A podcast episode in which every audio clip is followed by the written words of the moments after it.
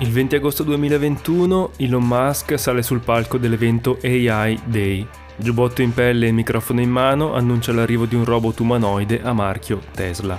Il suo nome in codice è Optimus, come il personaggio Optimus Prime della saga Transformers.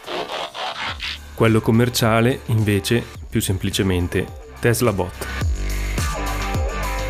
Si tratta di un automa antropomorfo, alto poco più di 1,70 m e con un peso pari a 57 kg. Dal profilo slanciato, completamente bianco tranne la parte superiore nera, sarà in grado di muoversi sulle proprie gambe raggiungendo gli 8 km h di velocità e di sollevare fino a 68 kg.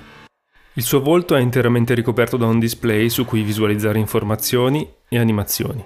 Secondo Musk servirà per svolgere compiti pesanti, ripetitivi e pericolosi, ma non si esclude nemmeno un suo impiego nell'ambito assistenziale. Non so cosa sia accaduto nella testa di chi ha seguito l'evento in diretta, ma nella mia si è subito aperto un cassetto della memoria chiuso da molto, moltissimo tempo. Se tu sei un tipo sveglio, sai che Emilio è proprio meglio. Non ti dice mai di no, solo Emilio è il tuo robot. Emilio è meglio. Chi come me è nato negli anni Ottanta non farà fatica a ricordarlo. Incredibilmente non esiste una pagina Wikipedia dedicata, sacrilegio. Io sono Cristiano Ghidotti e sto per farti fare un robotico tuffo nel passato. Dove? Beh, qui su Spegni e Riaccendi.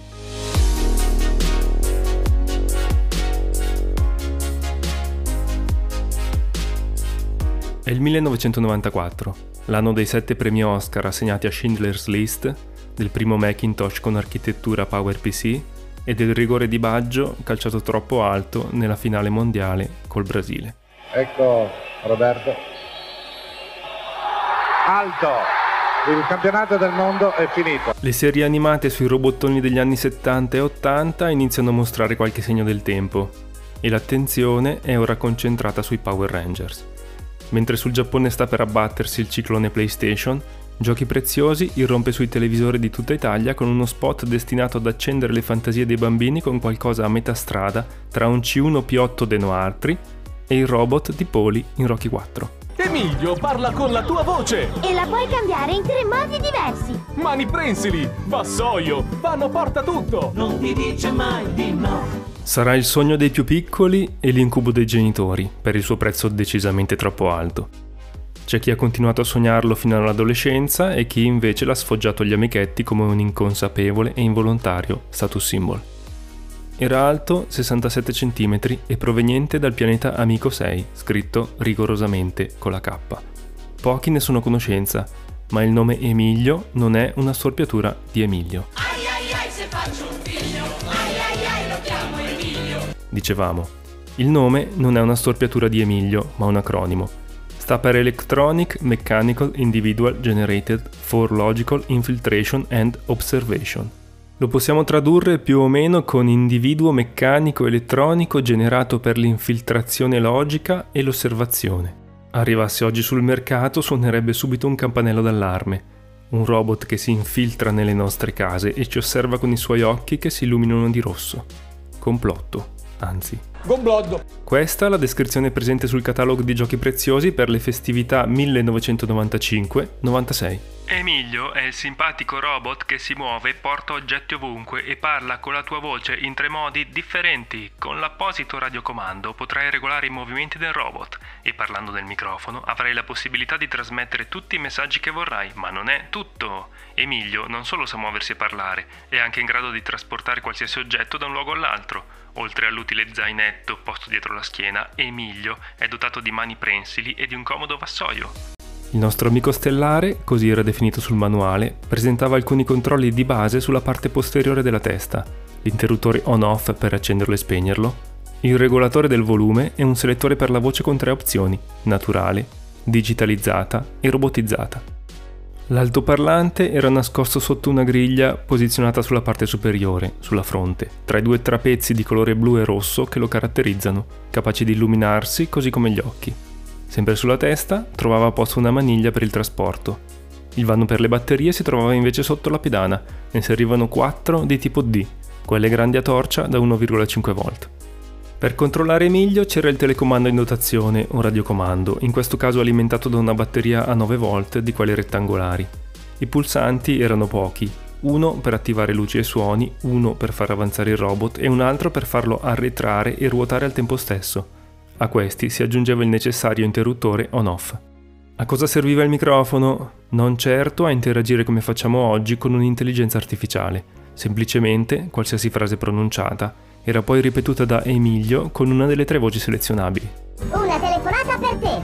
Auguri mamma! Tra le caratteristiche allora ritenute più innovative c'era la possibilità di trasportare oggetti. Era messa ben in evidenza anche nello spot televisivo. Mani robotiche che si stringono, un comodo vassoio per snack e bevande con un peso non superiore a 450 grammi e un vano posteriore per i giornali, nel materiale promozionale dell'epoca c'era sempre l'immancabile Gazzetta. Mani prensili, vassoio, vanno porta tutto! Alcuni degli accorgimenti riportati sul manuale. Per le migliori prestazioni utilizzare Emilio su una superficie liscia e pulita. Non lasciare Emilio all'aperto di notte, essendo un robot non soffre la solitudine ma l'umidità sì. Non utilizzarlo nelle pozzanghere o sulla sabbia. Tenerlo lontano dalle fonti di calore. Non far mai toccare le antenne di Emilio con quelle del telecomando. Non lanciare Emilio e non farlo cadere. Bambini non si fa. Non è dato sapere quante unità ne siano state vendute, ma di certo ha lasciato un segno. Negli anni a venire Giochi Preziosi porterà sul mercato parecchie versioni di Emilio, una delle quali battezzata Emiglino, più piccola ed economica.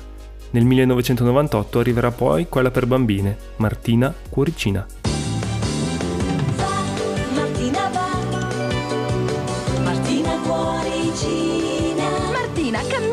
Ti dà sempre una mano. Nelle sue trecce ci sono spazzola, pettine e specchio. Martina è tenera di cuore. L'ultima versione di Emilio risale al 2021, ma lasciamo perdere. Emilio è il meglio. Emilio prende vita quando ci sei tu e ha subito voglia di giocare. Ti sorprende, ti diverte. Il lancio negli anni 90 non ha interessato solo l'Italia. L'incarnazione statunitense si chiamava sempre Emilio ed era descritta come Your Walking Talking Robot, ovvero il tuo robot che cammina e parla. Quella spagnola invece Emilito. Tornando al discendente non proprio diretto di Emilio, il robot di Tesla potrà tornare utile come già detto in ambito industriale, nel settore della logistica e nei contesti assistenziali.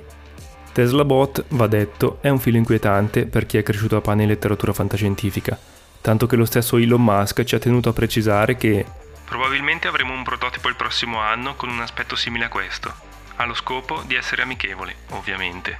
Uh, we think we'll probably have uh, a prototype sometime next year uh, that uh, is, basically looks like this. Um, and it's intended to be friendly, of course. Um, Sarà gestito dallo stesso sistema di intelligenza artificiale messo a punto per governare le funzionalità più avanzate tra quelle presenti sulle auto elettriche del marchio. Tutto molto bello, ma vuoi mettere Emilio? Emilio è meglio!